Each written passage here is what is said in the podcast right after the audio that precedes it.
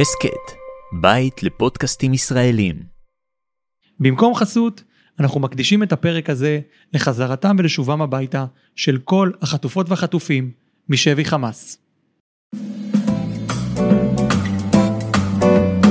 אפרכסת, אמיר אורן, עם אנשי ביטחון וממשל.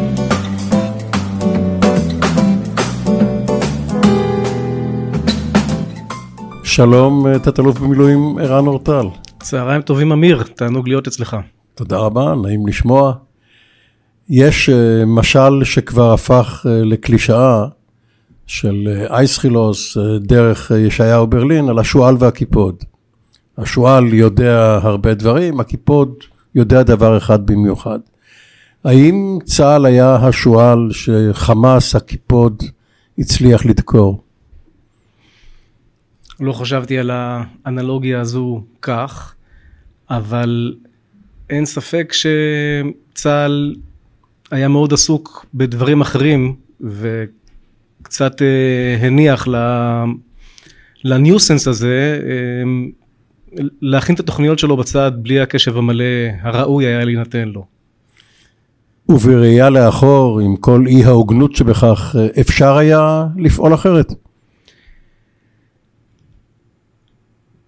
אני חושב שברור לגמרי שהאירוע של השבעה באוקטובר לא היה צריך לקרות. אמ, אין שום ספק שמדינת ישראל גדולה, חזקה, צה"ל יש לו את כל הפוטנציאל בקלות אה, למנוע אירוע כזה ולכן זה ברור שהוא לא היה הכרח. אחת השאלות החשובות בעיניי היא באיזה רמה אנחנו נלמד מהאירוע הזה. יש לו המון רבדים ומאוד חשוב שאנחנו לא נעצור ברבדים החשובים אך לא מספיק עמוקים שלו. אני אנסה להמחיש. רובד אחד מאוד פופולרי בדיון הציבורי הוא רובד, אה, הוא הרובד הפוליטי. אה, הייתה מדיניות של ממשלות ישראל לפיה חמאס מוחלש מורתע, תורם לפיצול הזירה הפלסטינית וברור לגמרי שבדיעבד האסטרטגיה הזאת הביאה לנזק אדיר. זה רובד חשוב לדיון אבל קשה ללמוד ממנו לעתיד, שהרי את, השגיאה הזאת לא נעשה שוב. אין לדעת, היום אם ההנהגה תישאר, היא יכולה גם אה, להתעקש על אותן שגיאות. יכול להיות. אני חייל במקצועי, אני עדיין חושב צבאית, ולכן אני תמיד מנסה להגיע לרובדי הדיון הרלוונטיים לדרג שלי.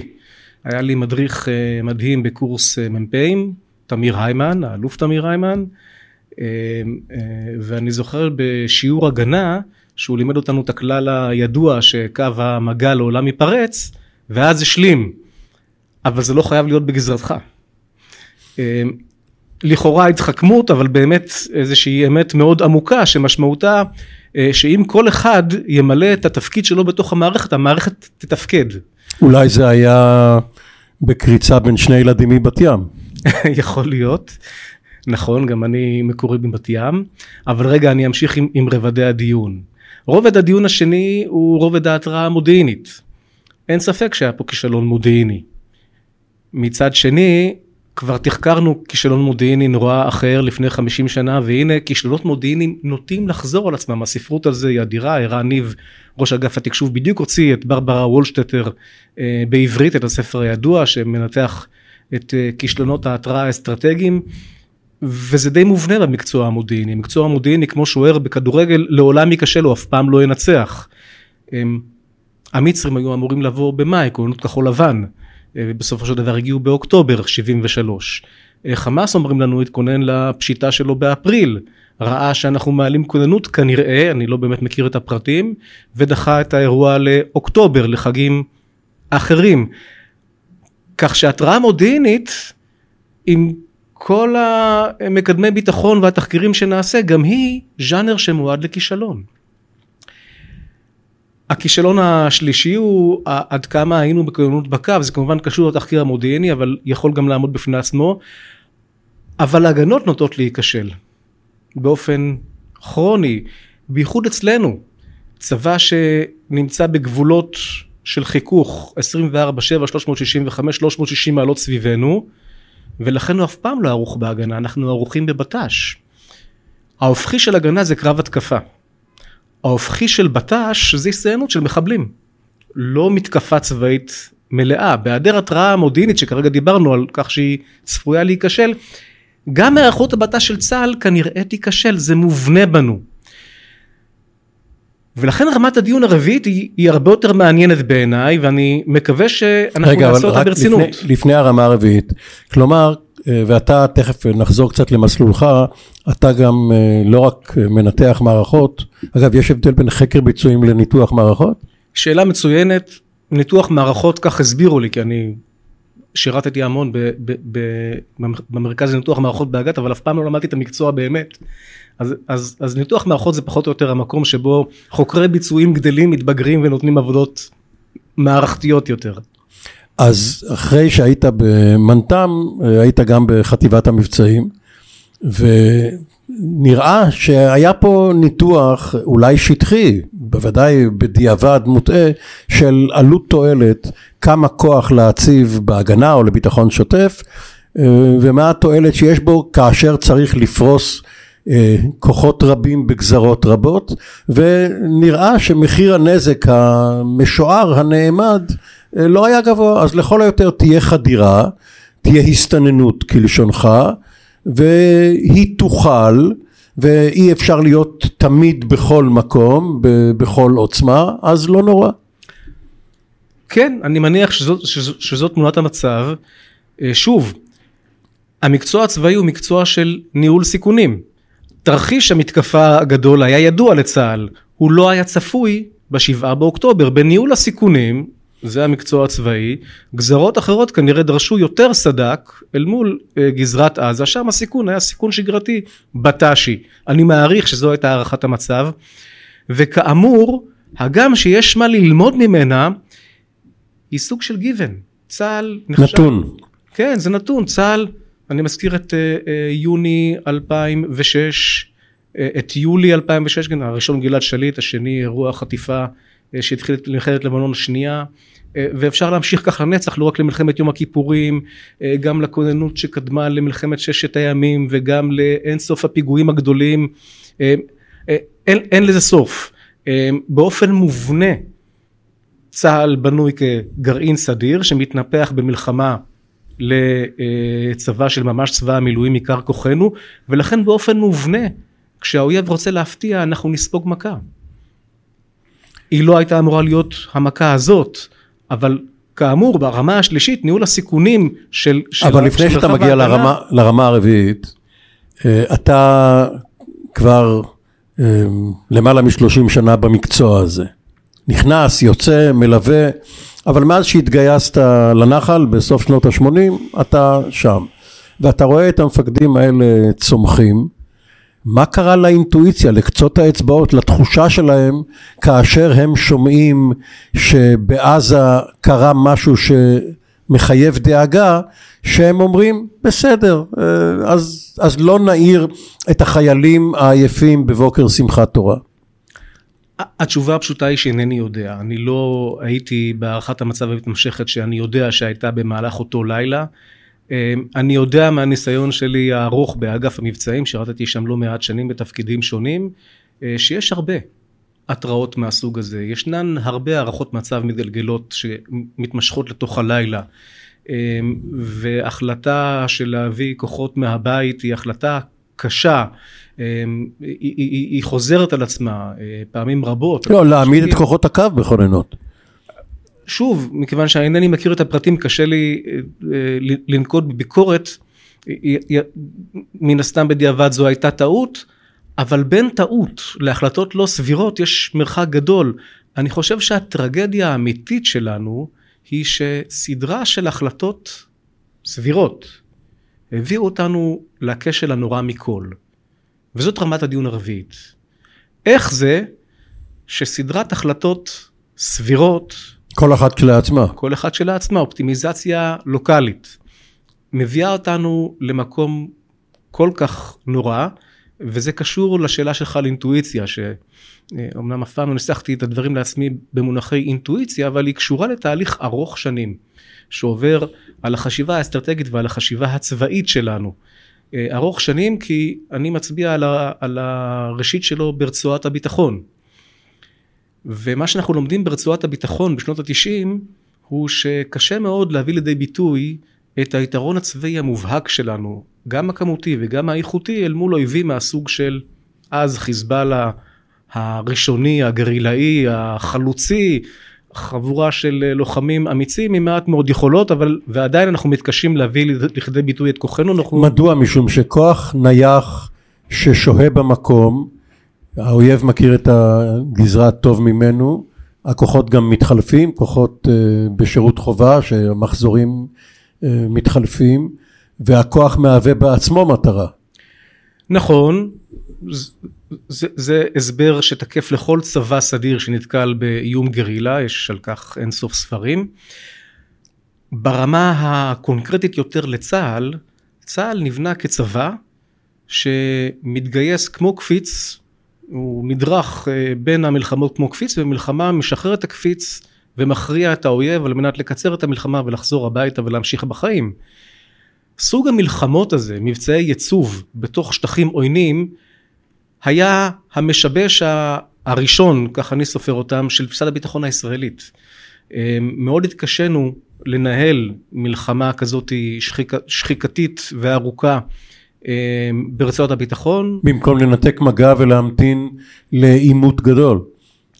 להיערך לעימות גדול. יכול להיות, לא, אני לא בטוח אם זו הייתה דרך פעולה סבירה, אני לא רוצה להעמיד את עצמי כשופט של קבלת החלטות בשנות ה-90, אבל אני מנתח בדיעבד את האופן שבו החשיבה הצבאית שלנו התפתחה למול סוג איום חדש שהלך והתהווה החל מהשנים ההן. אבל אולי חלק מהבעיה היא שמה שהתחיל ב-82 ואחרי הנסיגה מהשוף 85 הפך לשגרה שלעולם אין בה איזשהו חיתוך שבו אומרים רגע מעכשיו אנחנו מסתכלים באופן רענן אנחנו לא ממשיכים את אתמול כדי שהיום יהיה ומחר אלא מבט חדש לחלוטין.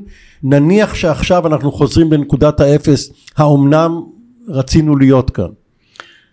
נכון אתה מתאר את זה נכון אני הייתי מנסח את זה כמשל, כמשל הידוע של הצפרדע בסיר. החשיבה הצבאית שלנו לא נוטה לעשות עצירה ולעשות על עצמה רפלקציה בוא נראה מה קרה לנו כאן אלא נותנת פתרונות. אנחנו אנשים מאוד מעשיים צה"ל הוא צבא מאוד מעשי. אה, אתה בטח אה, מכיר את הספר של אדמסקי אה, בנושא הזה והוא נותן פתרונות לבעיות ולא שואל את עצמו איפה זה שם אותו אה, ברמת העקרונות החשיבה הצבאיים שלו ותפיסת הביטחון. כשנדרש אירוע או אסון נוסח התנגשות המסוקים או אירוע פוליטי כמו הבטחה של פוליטיקאי בכיר שגם אה, אחר כך אה, נבחר לקברניט לשנות רק אז יש טלטלה ולא נמשך אה, רצף עמום כזה לאורך שנים. כן, אתה מתייחס כמובן להחלטה של אהוד ברק לסגת מלבנון וה, והוא רץ במערכת הבחירות של 1999 על ההבטחה הזאת וניצח ואכן אנחנו יודעים שצה"ל מאוד התנגד ליציאה הזאת. אה, אני זוכר גם את אה, האמירה של קפלינסקי באחד הסרטים התיעודיים שנעשו על התקופה ההיא, שהוא מצר על כך שהוא לא יכול היה לדמיין את החיים מחוץ ללבנון, זה רק מעיד, שוב, כולם אנשים מוכשרים מאוד, אמיצים מאוד, דיברת על אינטואיציות, מפקדים משכמם ומעלה, בעלי ניסיון קרבי אדיר, ומאוד חיים את ההוויה. מאוד מתקשים רגע להתנתק ולשאול את השאלה מה זה אומר עלינו, אמ, מה האנד גיים של החיכוך האינסופי הזה עם חיזבאללה, מה קורה ברמה שמעל. זאת אומרת חיים בגובה הבולדר בלבנון. שוב אתה אומר את זה באופן ביקורתי ואני אומר את זה באופן אבחנתי כשהניסיון שלי במהלך אה, אה, שנות השירות שלי ככל שאני נהיה מודע יותר ויותר לעצמי ולמקום שלי במערכת הוא לנסות לתקן את זה. חוזר רגע לרמות הדיון שהתחלנו מהן. הרמה הרביעית היא לנסות לשאול איך הגענו לכך. כולם מדברים על כך שזו הייתה טעות נוראית לתת לחמאס, אפרופו גם חיזבאללה כמובן, בסך הכל תמונות ראי אלה של אלה, מלצמוח ולהתעצם ולהפוך להיות צבא גוף סדיר ממש, שחונה על הגבול שלנו באפס מרחב התראה. שוב, אני חוזר לרמת הדיון השנייה, ההפתעה המודיעינית והשלישית, הבעיה של הגנה. ובכן, כשיש צבא שחונה על גבולך אין כמעט מרחב התראה ומכיוון שאתה לא יודע לייצר צבא סדיר שיעמוד שם תמיד ויגן הגנה מלאה אתה תיכשל. כך היה ב-73 כשבסוף מלחמת ההתשה הצבא המצרי נערך על התעלה וכך היה אה, אה, בגדר אוגדת עזה ולו חיזבאללה היה מנסה. אני חושש מאוד שהתוצאה הייתה עלולה להיות לא רחוקה מכך. אז השאלה היא שוב איך הגענו למציאות הזאת? והתשובה היא שההסתגלות ההדרגתית של צה"ל לסוג האויבים האלה הביאה אותנו לתפיסה צבאית שחרגה מתפיסת הביטחון הישראלית. תפיסה צבאית שאמרה באיזשהו רגע בחיים אני כבר לא יודע מה זה אומר להכריע ארגונים מהסוג הזה. אני מזכיר, הכרעה בתפיסת הביטחון היא מושג מינימום, היא לא מושג מקסימום. היום בשיח הציבורי מדברים על הכרעה כעל איזשהו, אותו, איזושהי אוטופיה, אנחנו נכריע ואז ייגמרו המלחמות. הכרעה הייתה בתפיסה הבן גוריונית מושג מינימום.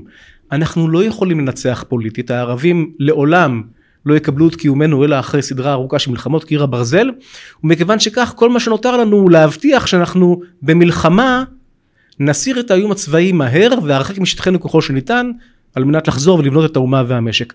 חוזר להסתגלות שלנו לאויבים מהסוג החדש מתישהו במעשים לא במחשבות ובניסוחים התחלנו להתנהג כמו שהיינו באמת אנחנו היינו הגדולים ביחס לחיזבאללה, החזקים העשירים, ויכולנו לעשות מלחמות שהן לאו דווקא קצרות.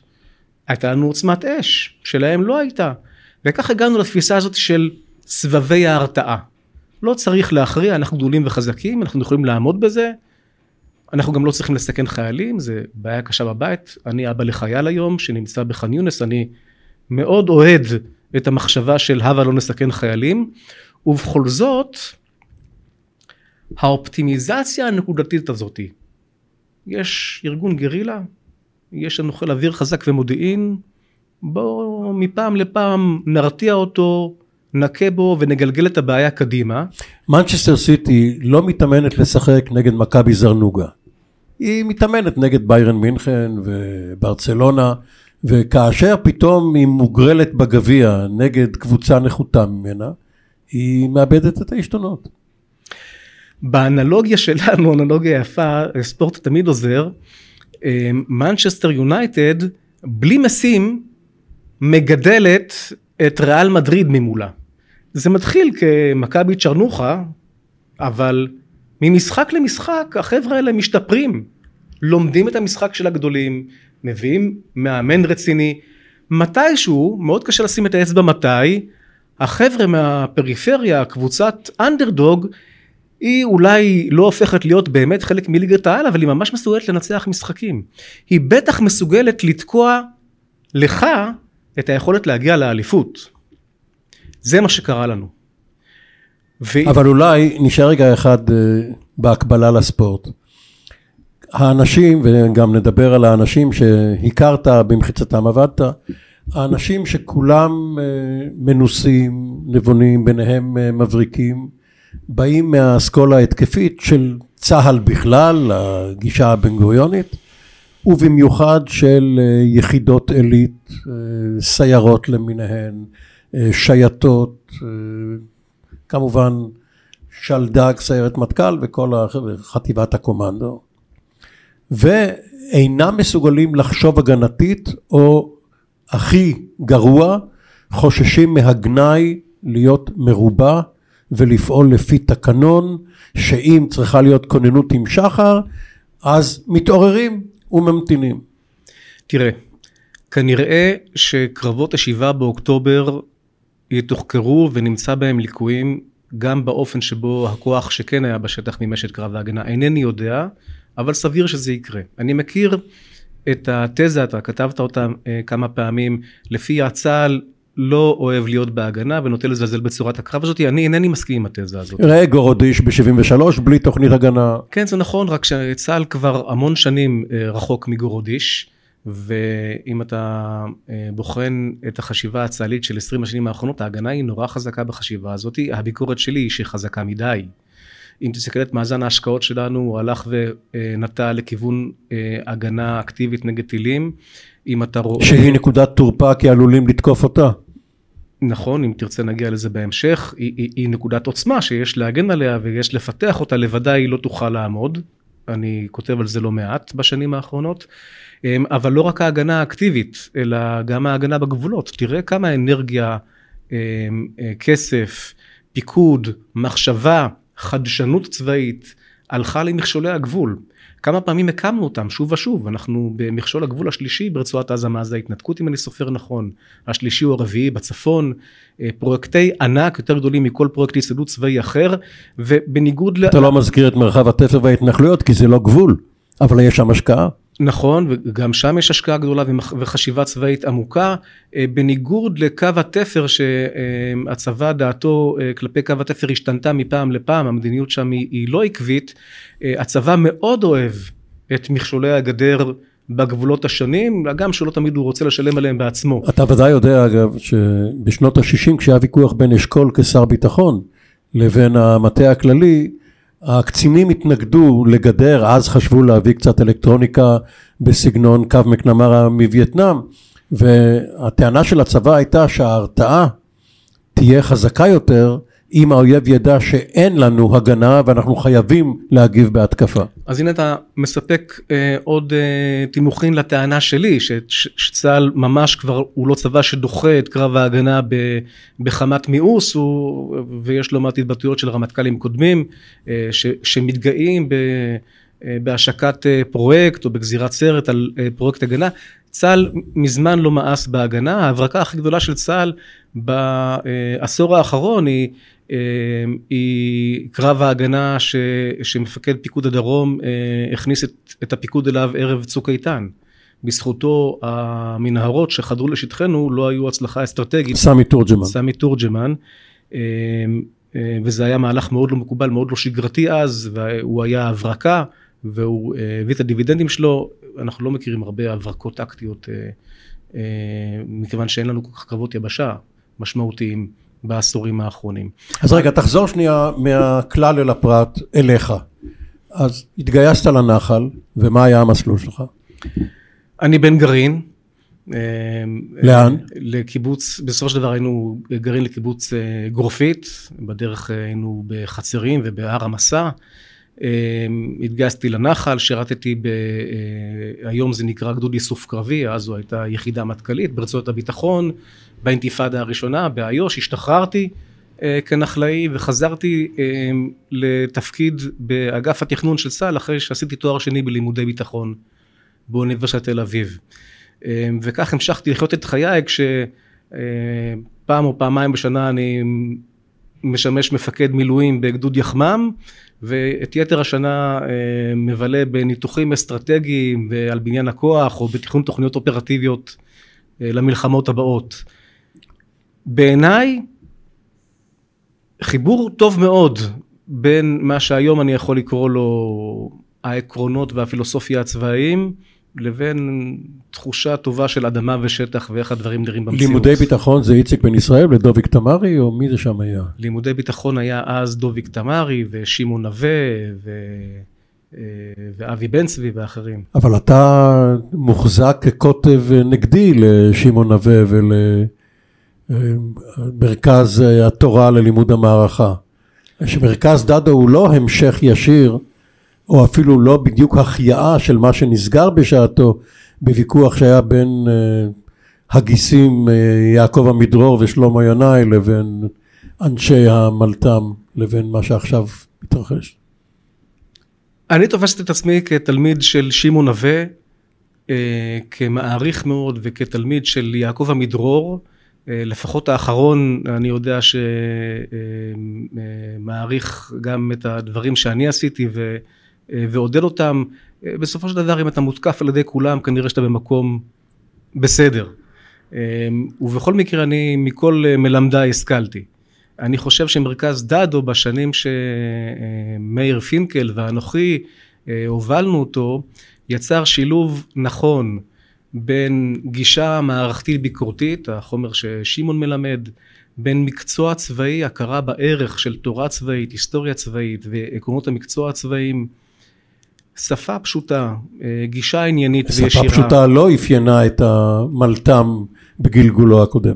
לא, אני מעדיף לדבר על מה אני, אני ניסיתי אה, לאפיין בו אותנו, וכך אפיינו את עצמנו, ואני חושב שהייתה בזה תרומה, גם ש, שבנסיבות שבהן אנחנו נפגשים, אה, כרגע רק, אה, רק מרכז הלב דדו, שותת דם. מרכז דדו גם אה, נותן חסות לקורס מפקדי אוגדות. כמפקד מרכז דדו היה לי חלק בקורס מפקדי אוגדות לבקשת מפקד הקורס, האלוף מוטי ברוך בשעתו, נתנו שם את, ה, את הפרק של חשיבה מערכתית מעשית למפקדי האוגדות.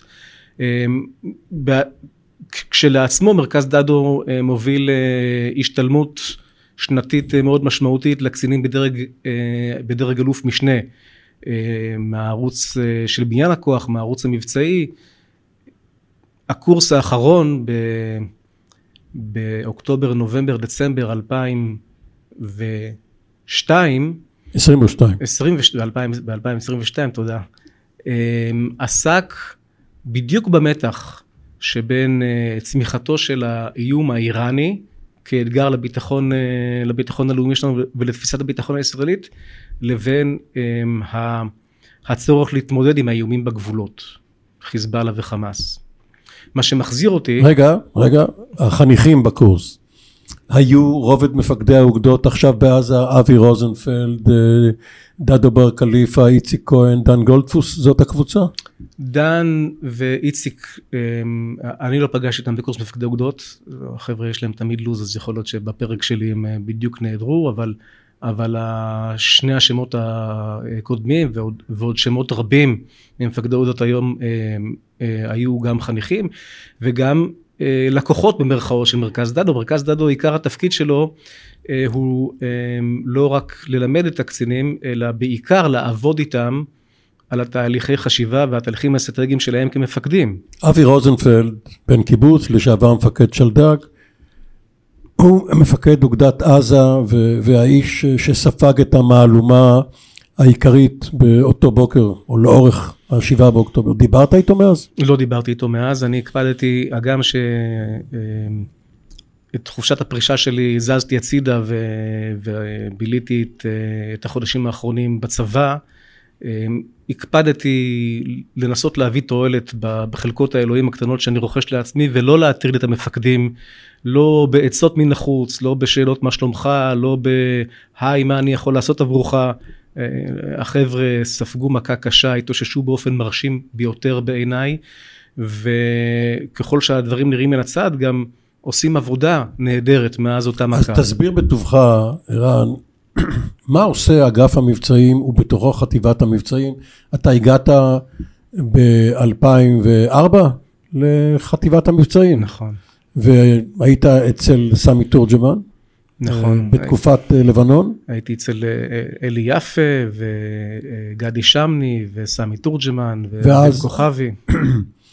אז מה למדת נניח מתורג'מן ומכוכבי בחטיבת המבצעים, או מה נתת להם? אלה היו שנים מעצבות. עד אז, באגף התכנון פחות או יותר למדתי מהו צה"ל.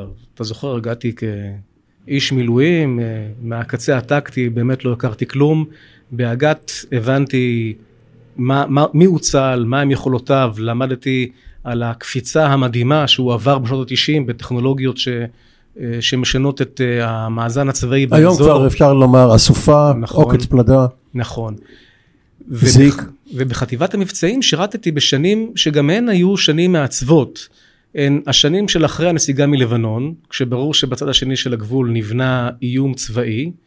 אלה שנים שבהן אה, אנחנו מאוד מתלבטים, הכניסה של תפקיד אה, אה, הייתה משולבת בשלהי מבצע חומת מגן, שגם בו הייתי מעורב קצת גם מתוך חטיבת המבצעים כאיש מבחוץ שעוזר להם. ובשנים ההם הבנו שהצבא חייב לרכוש לעצמו בחזרה את המיומנות של מלחמה. לא מבצעים מוגבלים, לא מנופים שמנסים לגלגל את העימות. ענבי זעם, דין וחשבון. ענבי זעם, דין וחשבון הרגילים שלנו, אלא, כמו שידענו בעבר, לטפל בצבאות ערב לספק מענה צבאי ישיר לבעיה שהיא בעיה צבאית ישירה. אי אפשר לפתור את הבעיות הפוליטיות ולהביא שלום עולמי, אבל צבא תפקידו להסיר את האיום הצבאי, לכל הפחות, על מנת שאפשר יהיה למנף את זה גם למישורים מדיניים. זו הייתה חשיבה רדיקלית בזמנו. אמ, אנחנו הובלנו, אנחנו זה המפקדים שאתה מנית את שמותיהם, סמי תורג'מן אה, היה בשנים שקדמו למלחמת לבנון השנייה. ובמלחמה עצמה. ובמלחמה עצמה. אנחנו הובלנו אז מהפכה תפיסתית בצה"ל, אה, מן ארכיטקטורה תוכניות אופרטיביות שנקראו שוברת הקרח האחת ומי מרום השנייה, שהבשורה שבהן הייתה, אנחנו כבר לא מחפשים להרתיע דרך משלת לבנון והממשלה הסורית בשביל שיבואו להרגיע את חיזבאללה, אנחנו מתכוונים לנצח את חיזבאללה ישירות. ב-2005 גם סוריה יצאה, השתנה המצב התשתיתי. נכון, ובכל זאת שברון הלב הגדול, אמרתי מה הייתה היצירה הגדולה שלנו, הייתה מהפכנית בזמנו, שברון הלב הגדול ב-2006 היה שההנהגה הצבאית שהכירה את התוכניות האלה, דנה בהן, עשתה עליהן מה שאנחנו קוראים קדמים, פורומים של אישורי תוכניות. קבוצת דיון. מקדימה. אה, ההנהגה הצבאית סירבה לממש את התוכניות האלה והעדיפה בצורה בולטת, ניכרת לעין ולא ניתנת להכחשה את גישת המנופים. מגן הארץ זה גישת מנופים? מגן הארץ הייתה תוכנית שבפיקוד הצפון היו לה חיצים כחולים על המפה, פיקוד הצפון יודע להניע אוגדות, אבל במטה הכללי הייתה לגמרי תוכנית מנופים. ו, ואגב זו דואליות שקיימת אה, מאז אה, ועד היום בתרבות הצה"לית. אה, המטכ"ל מתכוון לדבר אחד, התמרון היבשתי הוא מין אה, מוצא אחרון וזה מאפשר לפיקוד לתרגל תנועות של כוחות על גבי המפות. אבל השאלה היא לא מהי התוכנית רגע, אבל במשולש הזה של רמטכ"ל דן חלוץ, ראש אגף המבצעים גדי איזנקוט, אלוף פיקוד צפון אודי אדם, אתה אומר שלא הייתה הלימה בין איך שכל אה, קודקוד במשולש ראה מה שאמור להתרחש? לא הייתה הלימה.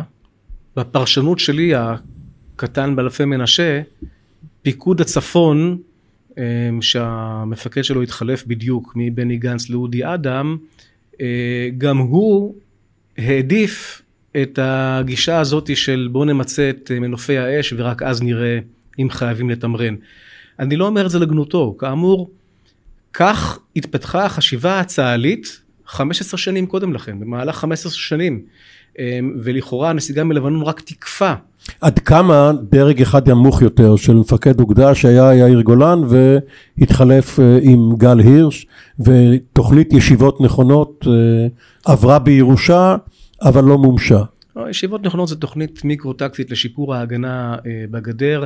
המפקדים שלנו כשהם מפקדי חטיבות ואוגדות הם כולם שברים בועטים.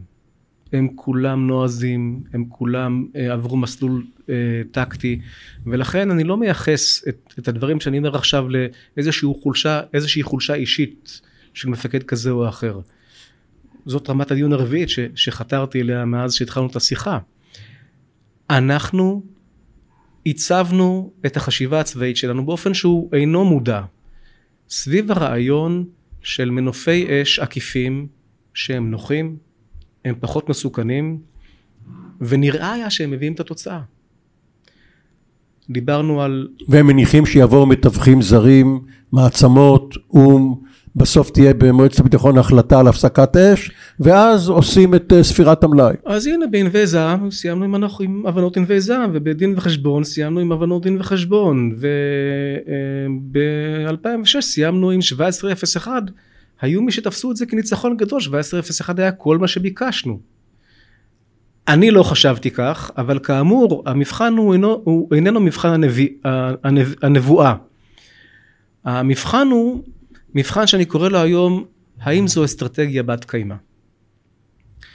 כי במעלה הדרך אפשר לראות שמהחלטה סבירה אחת לשנייה, מאופטימיזציה נקודתית אחת לשנייה, המצב מחמיר, הוא לא מיטיב. אמ, בענבי זעם חיזבאללה כבר חזק ומיומן ביחס לדין וחשבון. אה, ב-2006 אין לתאר. אם, אם, אם, אם נזכור את סדרת המבצעים בעזה, זה יהיה ברור לגמרי, ואכן כתבנו את זה.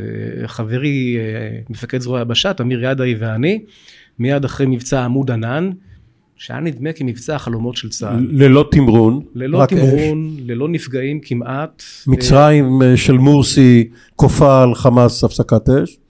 מיד, מיד נגיע לזה. אה, אה, כיפת ברזל עושה את הופעת הבכורה שלה. מבצע מושלם, נמשך שמונה ימים ונגמר חמאס מוחלש מורתע. באמת, כשאתה בודק את הפרטים, אנחנו בקהיר חתמנו אה, על הבנות עמוד ענן. שנתנו לחמאס את כל מה שהוא דרש קודם. את הפרימטר הביטחוני, הרחבת מרחב הדייג ועוד ועוד ועוד ועוד ועוד. אבל לכאורה, בחשיבה הצבאית זה היה מבצע החלומות, ותמיר ואני כתבנו אחרי המבצע הזה חוברת שעשתה אה, די רעש במערכת, אה, קראנו לה אה, מבצעי הרתעה, פרדיגמה במבוי סתום. מיצו את עצמם. מיצו את עצמם, תשימו לב, מפעם לפעם אנחנו פוגשים אויב שהוא לא רק גדול יותר וחזק יותר, גם צבאות ערב בזמנו התעצמו ממלחמה למלחמה, זה טריוויאלי, אלא הוא נחוש יותר, התקפי יותר, נועז יותר, המרחקים בין המבצעים קטנים, והחיכוך משפר אותו. עוצמתם גדלה, משכם גדל. אמרנו, תשימו לב, זה נכון שאנחנו מענישים אותם עונש גדול ואנחנו שוחקים את יכולותיהם, אך זה לא הם שמממנים את ההתעצמות מחדש. אין להם באמת אחריות מדינתית, הפגיעה בתושביהם לא באמת אה, מהווה מנוף כלפיהם, והמצב רק הולך ומחמיר. היום אני אקרא לזה, זאת אסטרטגיה שהיא אינה בת קיימא. חוזר עשור ומחצה אחורנית, האסטרטגיה הזאת התהוותה ממש כמעט כאידיאולוגיה. אם אתה בודק את דוח אה, מרידור, ושוב, אחרי, החשיבה- ל- אחרי 2006. הח- החשיבה היא סבירה, דוח מרידור מוגש באפריל 2006, אה, לפני המלחמה. אתה תמצא שם את המושג אחריות מדינתית, זאת בעיה שיש ארגוני טרור שיושבים מעבר לגבול, הפתרון הוא יותר מודיעין ואש, אם אפשר מהשטח שלנו, ובעיקר לחפש כתובת מדינתית. הרעיון הזה שאנחנו נתבע אחריות מדינתית מממשלת סניורה ומממשלת אה, והממשל הסורי שהוא בעל הבית האמיתי בלבנון למרות שב-2005 כמו שאמרת הוא כבר יצא משם היא לא עזבה אותנו מאז. גם המילים שאנחנו אומרים היום כמו חמאסטן. אבל תסביר רגע אחד, 2008-2009, סוף 2008 וינואר 2009, ממש עד ההשבעה של אובמה, מבצע עופרת יצוקה, ויש לך כמה מוקדים, יש לך ראש ממשלה חדש, אה, לא, סליחה, אולמרט עדיין לקראת הסוף, אולמרט ברק וציפי לבני ציפי ואכן. יש שם משולש אה, של שלוש גישות שונות למלחמה והגישה הזאת היא שה- רגע, ויש אשכנזי, גלנט, אה, כוכבי הוא ראש חטיבת המבצעים, יש מתח פנימי יצירתי ביחסים כאלה, או זה קיזוז הדדי? אני לא יודע לדבר על היחסים בחדר בין, בין שלושת הקברניטים בינם לבין הדרג הצבאי המאוד בכיר. אני קצין בדרגת סגן אלוף אז, אני חושב שמשפיע, אני חושב שדומיננטי, אבל אה, אני לא שותף בדיונים בין הרמטכ"ל אה, לבין הדרג המדיני. אבל ברור לגמרי שזה רגע מיוחד, הרגע של עופרת יצוקה, אתה לא סתם שם עליו את האצבע, יש שם, לפחות בצמרת, כתבתי על זה גם בזמנו, שלוש גישות שונות למלחמה. גישת המלחמה שמנצחת היא אותה גישת מנופים. אמ, נכון שאנחנו מתמרנים תמרון קרקעי, במידה משמעותית זה אימון ההקמה של צה"ל אחרי 2006, אנחנו עושים חזרות אינסופיות לקראת התמרון הזה, אבל גם התמרון של עופרת יצוקה הוא לא מבצע צבאי הכרעתי, הוא לא נועד להוציא את חמאס משיווי משקלו ולמוטט אותו. אחרי, ש... אחרי שבוע של תקיפות מהאוויר, ברור שהאש מיצתה את עצמה, ואחרי עוד ימים ארוכים של אה, ציפייה והמתנה ועיבוד מומנטום, אנחנו פשוט מכניסים את כוחות הקרקע כהמשכו של המנוף האווירי באמצעים אחרים. ולמעשה, אני חושב שזה האופן המרכזי שאנחנו תופסים תמרון קרקעי מאז ו- ועד היום. רגע, מילה, על- מילה על חיל האוויר. אה, היית שם גם ב-2007 כשתוכנן המבצע להשמדת הכור הצפון קוריאני שנבנה בסוריה.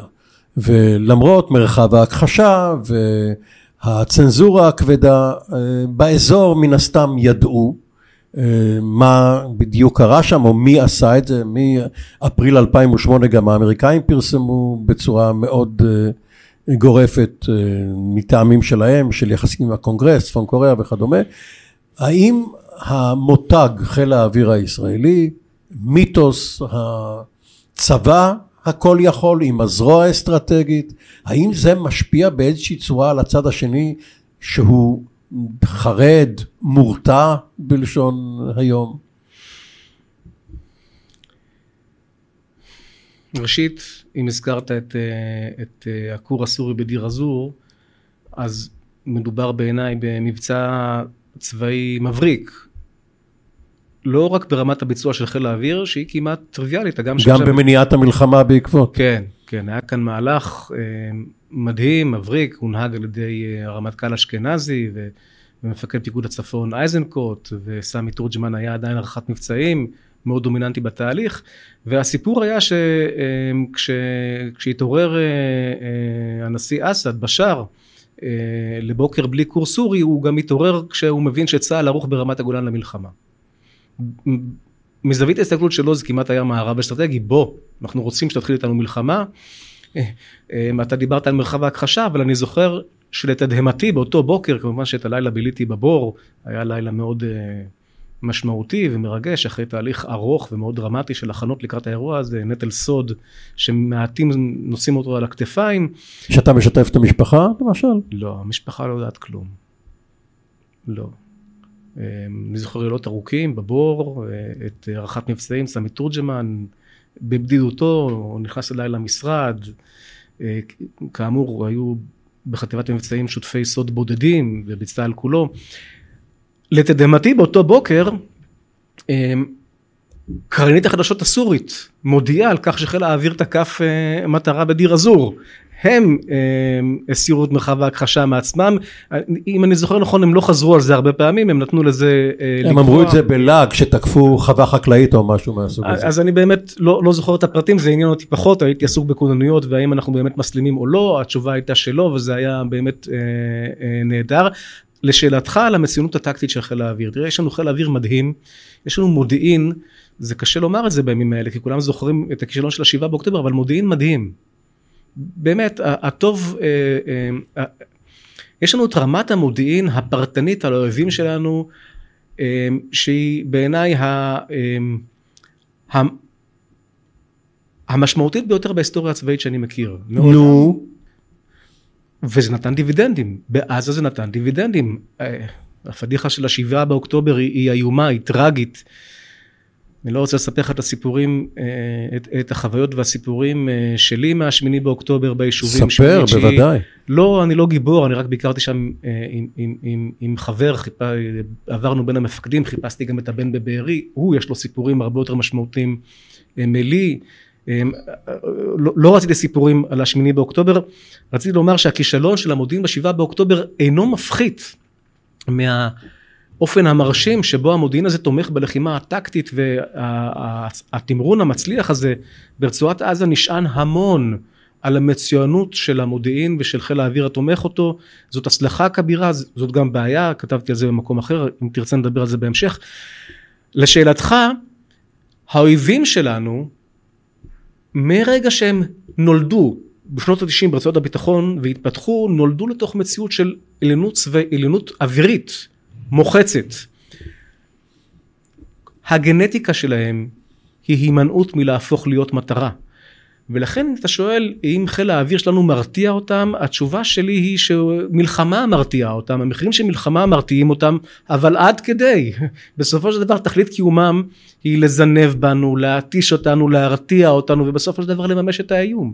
והם גם יודעים שאם הם ייתנו לחיל האוויר להלום ראשון, כמו בעמוד ענן, אותו מסדר של בית הספר לשוטרים של חמאס, או ג'ברי, בכיר אה, אנשי הצבא של החמאס, או אפילו כמו בלבנון באותו לילה של הפאג'רים, שלמרות שהם התחילו, הם לא ציפו למהלומה הזו, אז זה מצב אחד, ואם הם מכים ראשונים, התוצאות אחרות. נכון, יש פה משחק אה, של use it or lose it, אה, שמעודד את, את מהלומת הפתיחה, והוא מאיץ הסלמה, הוא לא, הוא לא מרסן. זה, זה ברמה האחת. יש כאן את הכמיהה שלנו, שוב, היא, היא בהמשך לחשיבת המנופים שלנו שהיא שגויה בעיניי אה, אבל היא מתרבבת עם הכמיהה הזאת למבצע מוקד. אם רק נפתיע ויהיה לנו מספיק מטרות אבל התשובה היא לא. אה, גם אם נפתיע ונמצא את האויב במצב צבירה שהוא לא ערוך לו בסיכומו של דבר הקוד הגנטי של האויבים שלנו הוא להיבנות רובוסטי וחסין מתקיפה אווירית. זה לא אומר שהוא לא ייפגע, זה אומר שהוא יודע לעמוד בפגיעה הזאת. עכשיו, אה, אוויר ומודיעין אלה שני עמודי התווך, ואתה היית שותף לכוכבי כשעבר מחטיבת המבצעים לרשות אמ"ן, במה שקראתם אה, מעשה אמ"ן. ותורגם למונח אחר, אה, לוחמה, לוחמה מבוססת מודיעין. מה עשיתם שם? הבנו שהבנו, ואביב כוכב היה ראש, ראש אמ"ן, אמ, אני אז הייתי סגן אלוף באג"ת, מאוחר יותר זה הפך להיות התפקיד הרשמי שלי במרכז דדו לסייע למפקדים לעשות תהליכי למידה שכאלה, אז הוא ביקש את השתתפותי אה, באופן אישי, אבל כמובן שזה תהליך שלו ובהובלתו. ההבנה הייתה שההרגל המודיעיני שלנו לחפש את התמונה הגדולה, את הביצים של האויב, את החיצים של האויב על גבי המפה, כבר לא מספקת מודיעין מספיק. אמ"ן צריך להמשיך ולספק התראה אסטרטגית למלחמה, אבל עיקר האנרגיה שלו יוצא על התראות טקטיות לפיגועי טרור בשנים ההם.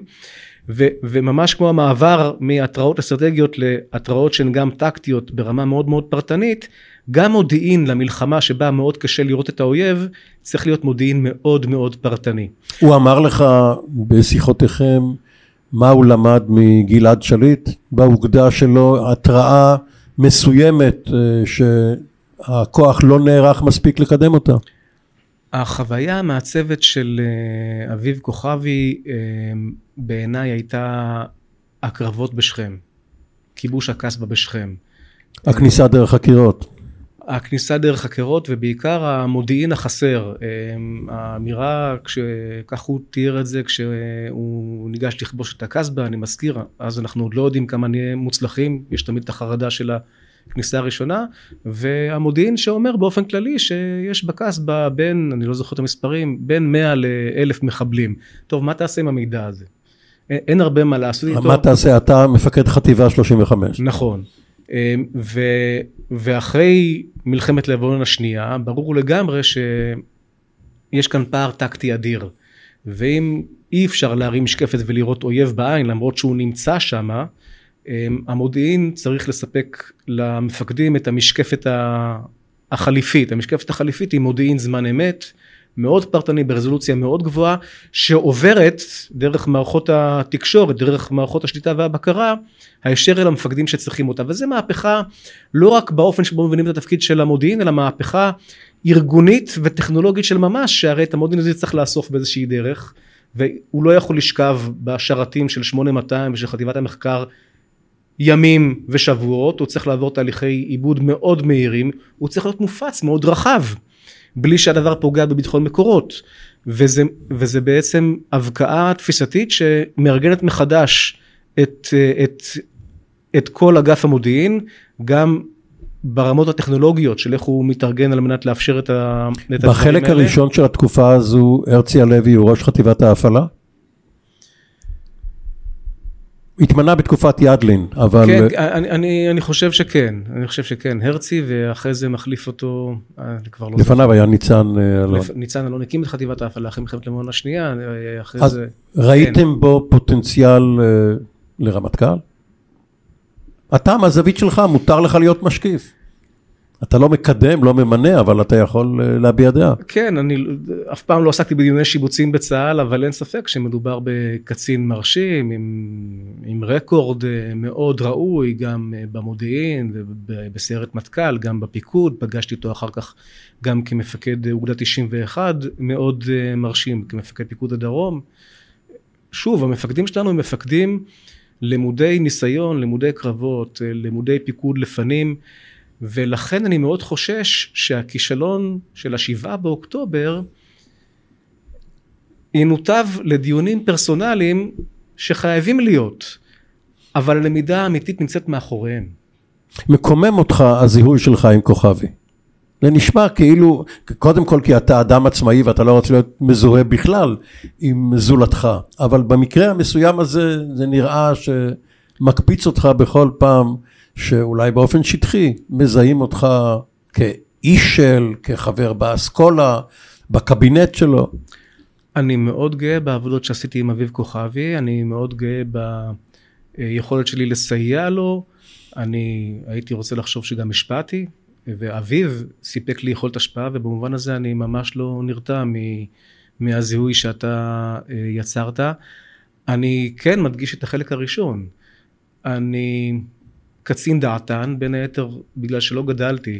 בהיותי מהגר מן החוץ, לא, לא, לא התקלקלתי בנתיב הצמיחה הפיקודי הרגיל, והפכתי למין קצין דעתן, שמנסה להסתכל על הדברים מלמעלה, אבל לא רק דרך אה, המסלול המקצועי או הפיקודי. מוקד ידע. יכול להיות, אה, ולכן את החלק הראשון אני מדגיש יותר. אה, בשנות, בשנות הרמטכ"לות של אביב, אני מאוד גאה בתפקיד שהיה לי בלנסח את, ה, את תפיסת ההפעלה של צה"ל יחד איתו, ואחר כך הייתי מאוד ביקורתי על התוכניות המעשיות של בניין הכוח ש, שלא מימשו עד הסוף את, את, את התפיסה. בתקופתו? שהייתה.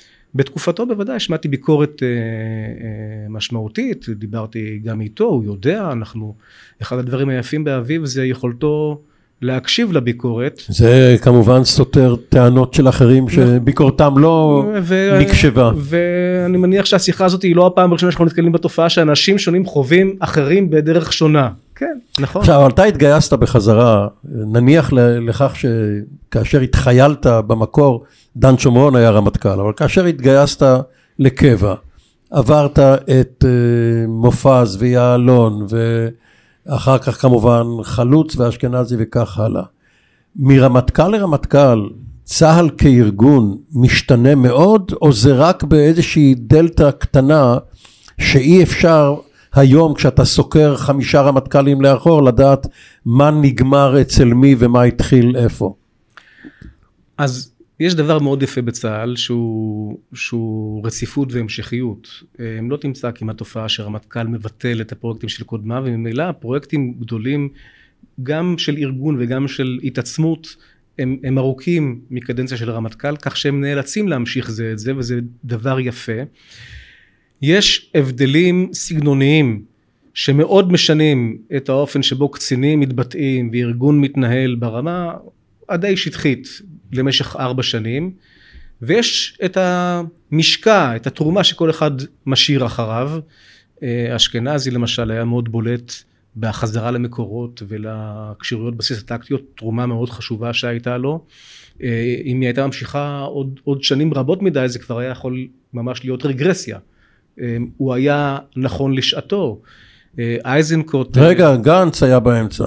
יש משהו שאתה יכול לומר, אפשר גם להמשיך, לא, לא חייבים. אני לא חשבתי שאני צריך לסרוק את לא, קפצת מאשכנזי לאייזנקוט, לא בגלל הרצף של גולני, אלא כי באמצע היה מישהו שאולי לא כל כך השאיר חותם. לא, לא, ממש לא, אני רציתי לגעת בשניים בולטים ולהמשיך הלאה, אבל אה, בני גנץ גם היה סגן רמטכ"ל קודם לכן, אני חושב שהוא הסתכל על ההתעצמות של צה"ל כעל כדורשת גם וקטורים של שינוי והטריד אותו מאוד הממד האינטלקטואלי אה, של צה"ל והחשיבתי, הוא עשה את זה כבר כמפקד זרוע היבשה והייתה בזה חשיבות גדולה. במידה רבה זה היה חסר שהשאיר אחריו אשכנזי שהגיע רגע לסדר את הדברים מחדש אחרי מלחמה קשה. הוא הקים את מפקדת העומק והפריד בין אה, אוגדת הגולן היום 210 לבין אוגדה 36 שהייתה שם תמיד. אלה שינויים שנשארו והשפיעו?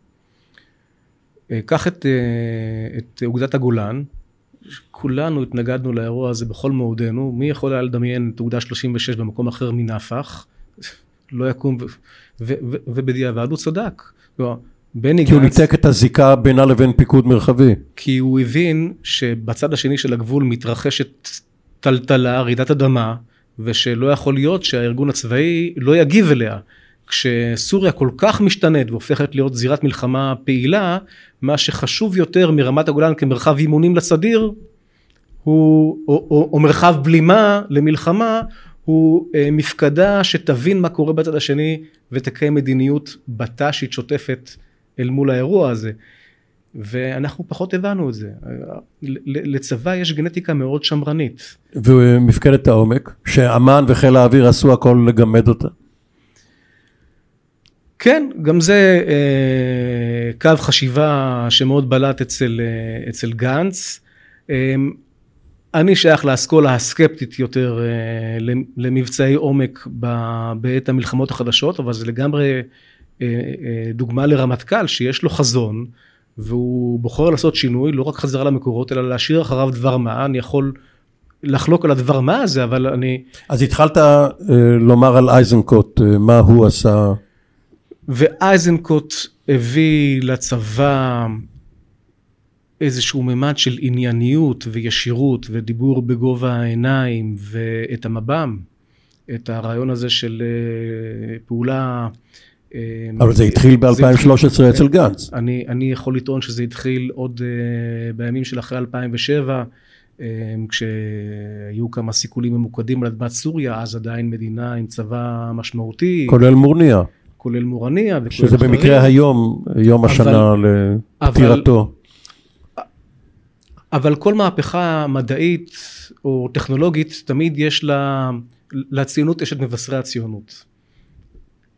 האס וקלישר, אמ, לפני שמתארגנת התנועה הציונית ממש שהיא המהפכה.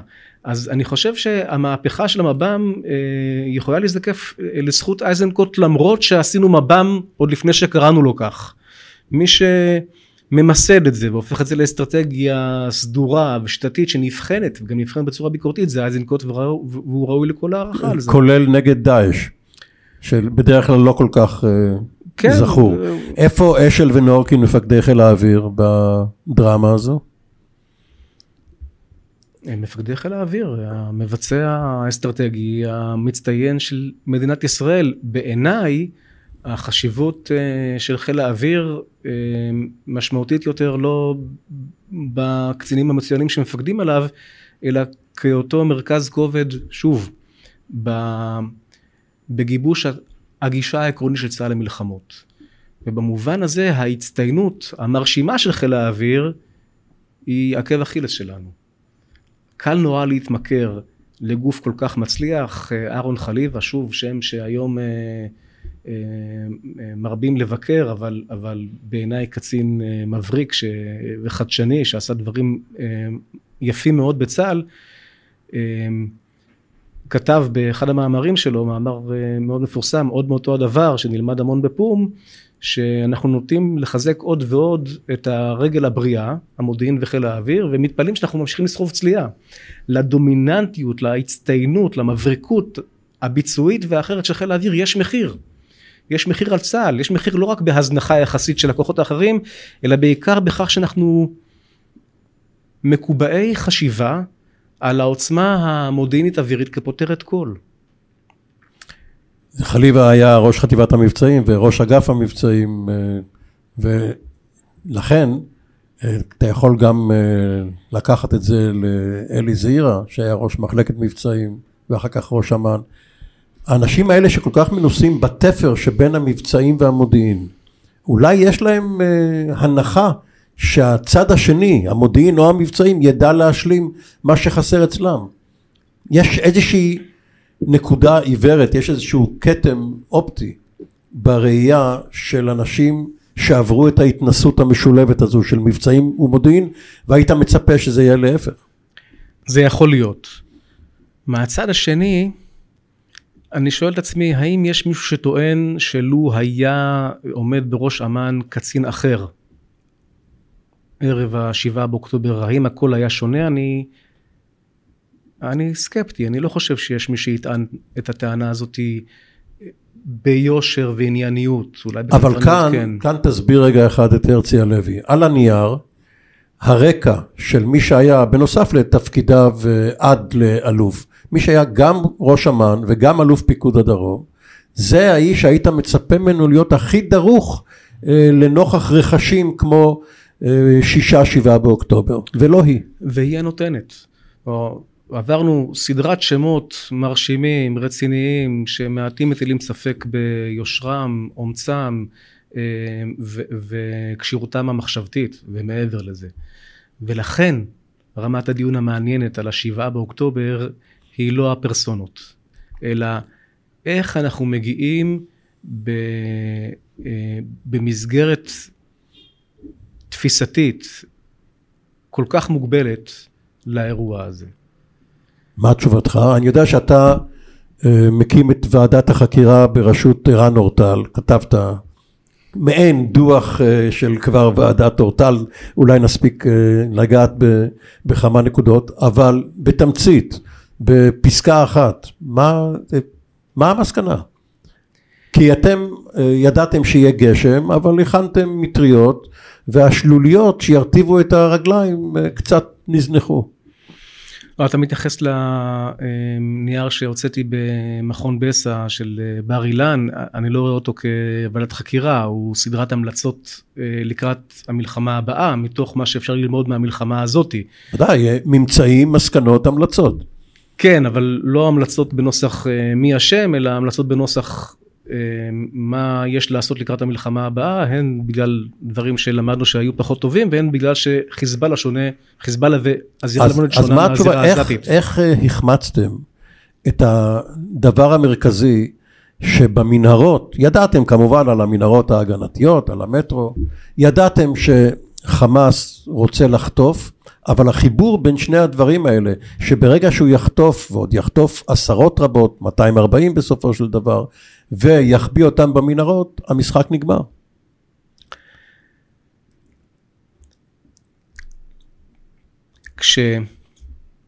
כשהתחלנו לחשוב בעולם הצבאי שתם עידן המלחמות, והייתה אסכולה כזאת, חשבנו כך. אני זוכר ממש שיחות שלנו כאלה ערב ההתנתקות, הרי מלחמות זה כבר לא משהו שקורה, זה הדברים הקטנים האלה, מה שאז קראנו ליק, low intensity conflict, המון מילים שכאלה. כשאתה מפסיק לחשוב על, על מלחמה כאירוע דומיננטי אליו אתה צריך להתכונן, ואתה מחליף את המחשבה הזאת במחשבה על מנופי השפעה, אז ראשית, אתה לא מדמיין את המלחמה הבאה, אתה יודע שיש מנהרות, אבל אתה לא עסוק בלדמיין את המשמעות שלהן. איך אני אביס אויב בתוך מנהרות? מה תהיה הטכניקה הטקטית? אתה אומר, אני אף פעם לא... אני...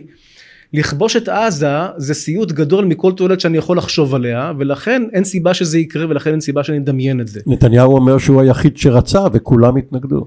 טוב אני לא כאן כפרשן פוליטי אמיר אתה תסלח לי על זה. אמ, זה חלק אחד של התשובה החלק האחר הוא שכשאתה חושב על האויב במונחים של מנופי השפעה אז נורא קל להתמכר לשפה הזאת של מוחלש, מורתע, miscalculation. כן, יש תוכניות, כולנו מכירים את תוכניות הפשיטה, הן לא הפתיעו. גם אנחנו מחזיקים תוכניות אה, מלחמה גדולות, אבל בסתר ליבנו מאוד מקווים שלא נדרש אליהן אף פעם, ואנחנו משליכים את זה גם על האויב. פגשתי, אה, בקיץ הייתי בסטנפורד כמה חודשים, פגשתי היסטוריון יהודי צעיר, זק, אה, זק הרישור, הוא מלמד בברקלי, שכחתי כרגע את שם ספרו, אבל הספר, אחד הספרים שלו עוסק ברעיון שנקרא Strategic Empathy. כמו הרבה ספרים אחרים בהיסטוריה, הוא מנסה לחקור איך זה שאנחנו נכשלים בלהבין את האויב ולצפות את מעשיו. ו, והוא מתאר שם שכולם לאורך כל ההיסטוריה אוספים המון מודיעין בשביל לנסות להבין מה האויב מתכנן, מה האויב רוצה, מה האויב עושה, אבל רוב הזמן רובנו, בטח מקבלי ההחלטות, לא מצליחים לפתח מה שהוא קורא אמפתיה אסטרטגית כלפי האויב, באמת להבין, כמו שהוא קורא לזה, what makes him tick. תראה, הרי אחרי uh, מלחמת יום הכיפורים, ובעיקר אחרי השלום ממצרים, היו משוררים ישראלים שאמרו שאילו קראנו שירה מצרית, היינו מבינים שסאדאת יצא למלחמה, אבל זה לא היה נותן את יום העין ושעת השין. נכון. באופן כמו כללי... כמו הסדרה לדע... של חמאס uh, על הפשיטה הזאת, שממילא כולנו הכרנו את התרחיש הזה. נכון, וכשאתה חושב במסגרת התפיסתית שלך שתם עידן המלחמות, וכשאתה חושב במושגים כמו אחריות מדינתית, שהוא... ואני יכול לפחות לומר על עצמי שאת הדברים האלה טענתי שנים קודם לכן. כשאתה מכיל על חיזבאללה ועל חמאס מושג כמו אחריות מדינתית. הם גדלו, הם הפכו להיות חלק משמעותי מלבנון, הם חמאסטן, יש להם אחריות על מי אוכלוסייה. אמר את זה? את, את מי אתה מצטט עכשיו? זה נאמר, זה נכתב. לא, פרשנים- בצבא? יש פרש... בוודאי, יש פרשנים היום באולפנים, כולם גנרלים לשעבר, ש... ש... שמציעים, שעדיין אה, מציעים את הדרך הזאת כ... כאסטרטגיה המרכזית לניצחון ארגונים כאלה. מאיפה זה מגיע? זה מגיע מהרעיון הזה שאני לא יכול להילחם באופן ישיר בחיזבאללה, אז אני אמנף אבל זה לא מגיע גם שלי. מאותן הבנות עמוד ענן וצוק איתן, שהן כולן כישלון אסטרטגי, הן כולן גרועות יותר מהמצב שהיה. מה עשינו בענבי זעם ודין וחשבון? אנחנו חתמנו על ניירות שאומרים שכללי המשחק המותרים ברצועת הביטחון זה לפגוע בחיילינו וששני הצדדים מתחייבים לא לפגוע באזרחים של הצד השני כאילו אנחנו שווים צה"ל מדינת ישראל וחיזבאללה. אלה היו ההבנות האלה. אבל, אבל ביסוד ההבנות, זה אתה מדבר על שנות התשעים, ביסוד ההבנות של אה, עמוד ענן וצוק איתן, רק מהעשור שעבר, הייתה הנחה של מחיר הפסד. שיהיה, כי באמת, אם אין להם אחריות מדינתית, הם לא יפסידו. אבל למה הם רוצים נמל, למה הם רוצים אה, שדה תעופה או אי? ההנחה הייתה שהם כן רוצים, בנוסף לארסנל שהם בונים, הם רוצים גם לבנות מדינה, ויש מתח בין המחויבות שלהם להתנגדות והמחויבות האסלאמית שלהם, לבין העובדה שהם שולטים בישות שנקראת עזה. ואתה אומר שזו הייתה מראש משוואה מופרכת. כן, אבל זה לא העניין. כי אני גם יכול לשגות. זה לא העניין. המתח בין היותו כמו מדינה ואחראי על אזרחים ופיתוח כלכלי לבין היותו ארגון ג'יהאדיסטי שמחויב למלחמה בישראל בכל תנאי הוא מתח ברור לגמרי ואפשר אפילו להעריך, אני אומר wishful thinking, אבל אפשר אפילו להעריך שהמרכיב המדינתי הולך וגדל. זה לא העניין. העניין הוא מה חובתי כדרג צבאי.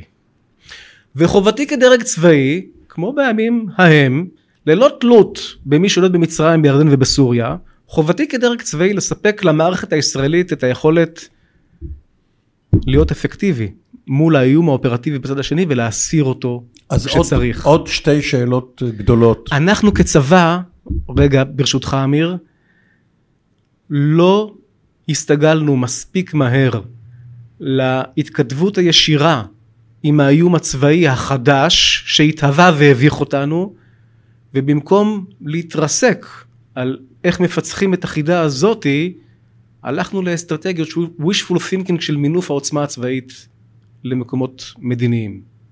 זאת הטעות שאני מבקר.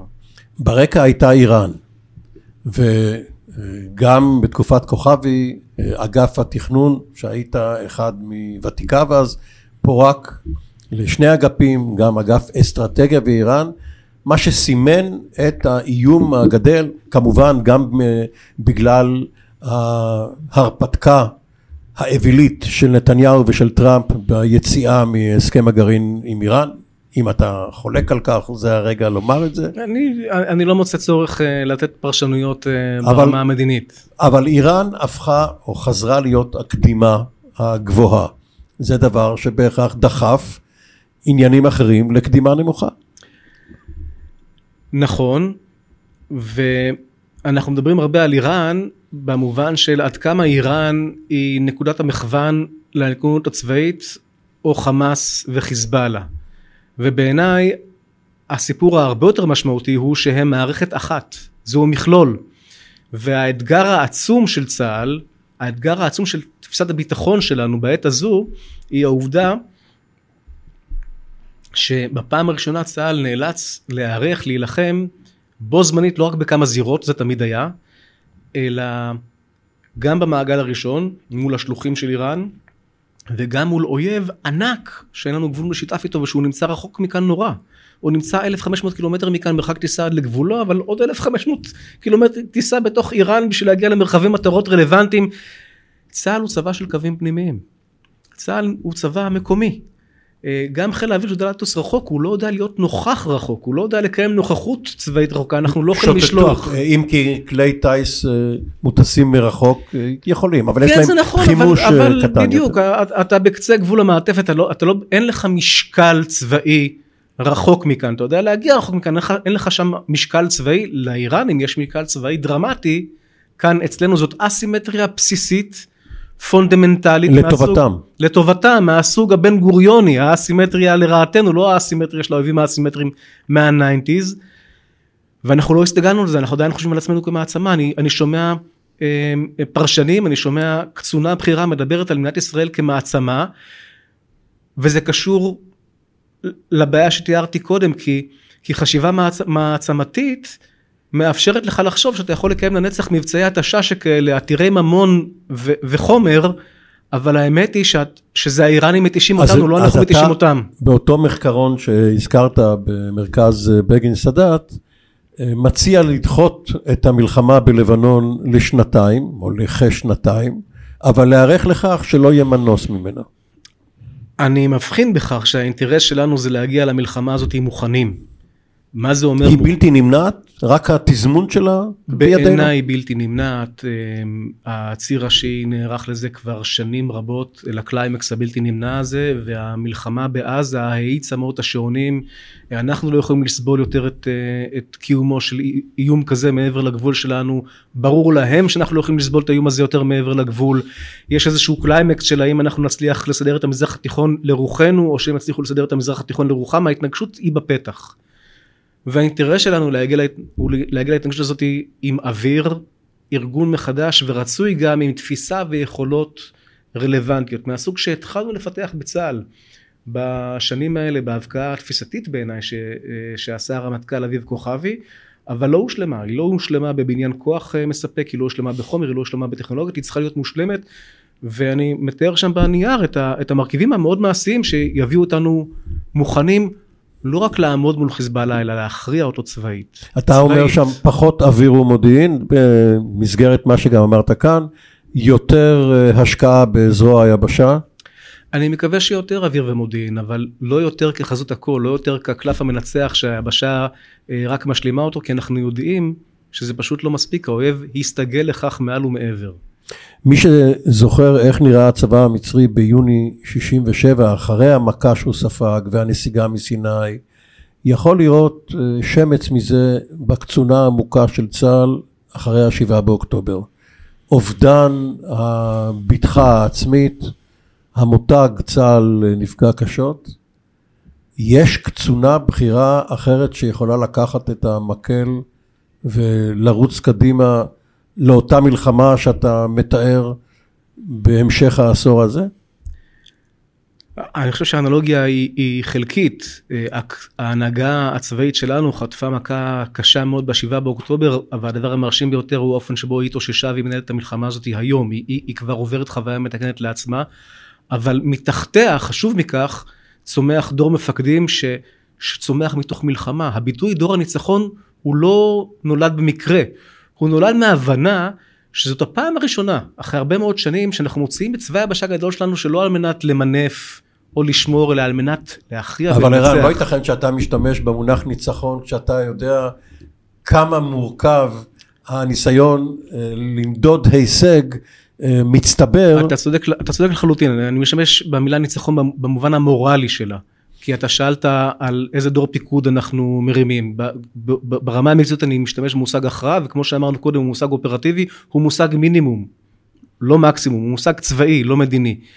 אמ, אז לשאלתך, צומח עכשיו דור מפקדים מנוסה קרבות, אמ, מחושל. אני מודאג שמא חלק מהלקחים הטקטיים שלו יהיו אופטימיים מדי מתוך הלחימה בעזה אל הלחימה בלבנון ובזה גם בין היתר עוסק אותו נייר שהזכרת. אבל הדרג הטקטי עד אופרטיבי הזה של מפקדי גדודים, חטיבות, אוגדות, מה לו ולאסטרטגיה? הדרג הזה הוא עוד שנייה אלופי המטה הכללי. אבל. מה לו ולאסטרטגיה? לא, הוא יהיה מעורב מתוקף תפקידו, אבל היכן ההבנה שלו?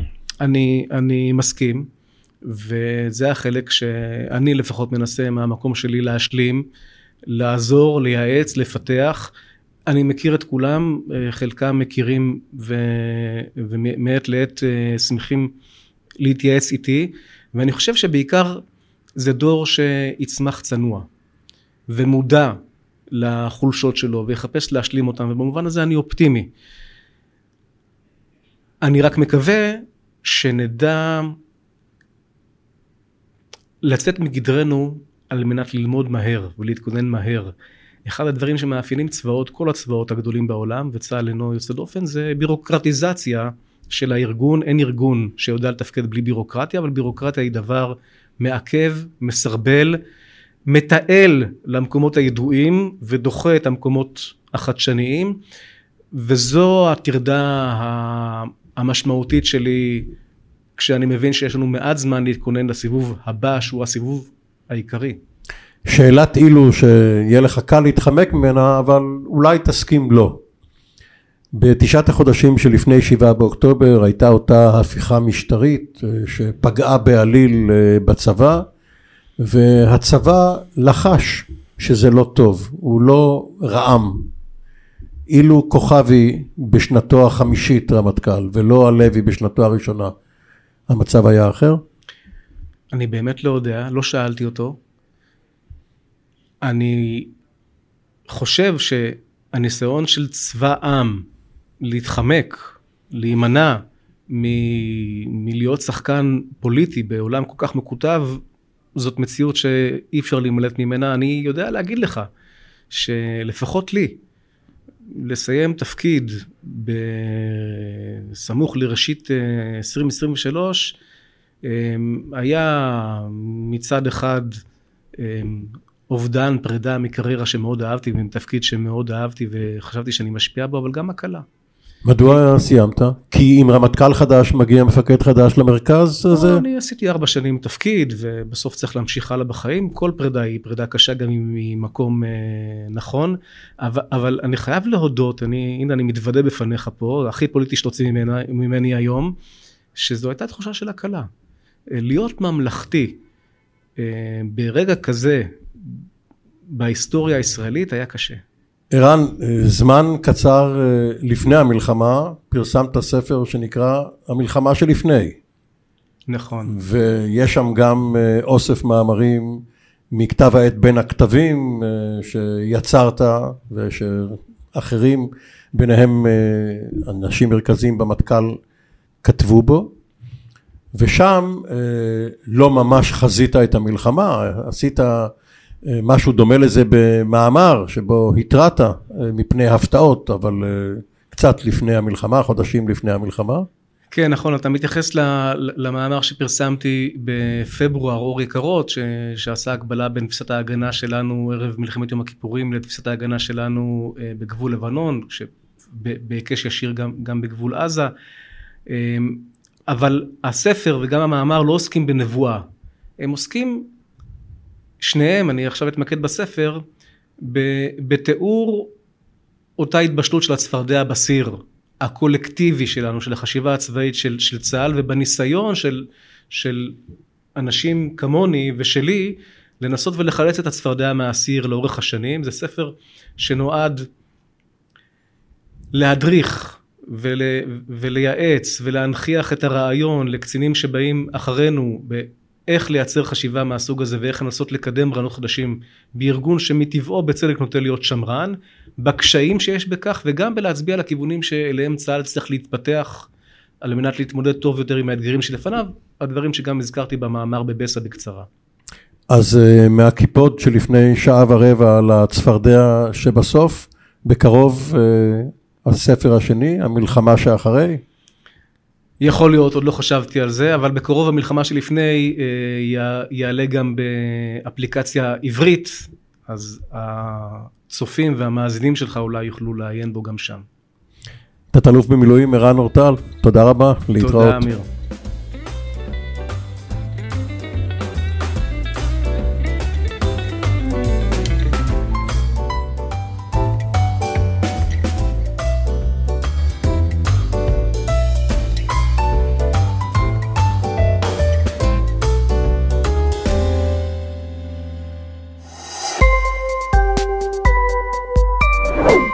אוהבים את הפודקאסטים של רשת הסכת? מחכים לכם בפייסבוק, בטוויטר, ביוטיוב, באינסטגרם ובטיק טוק. חפשו הסכת co.il.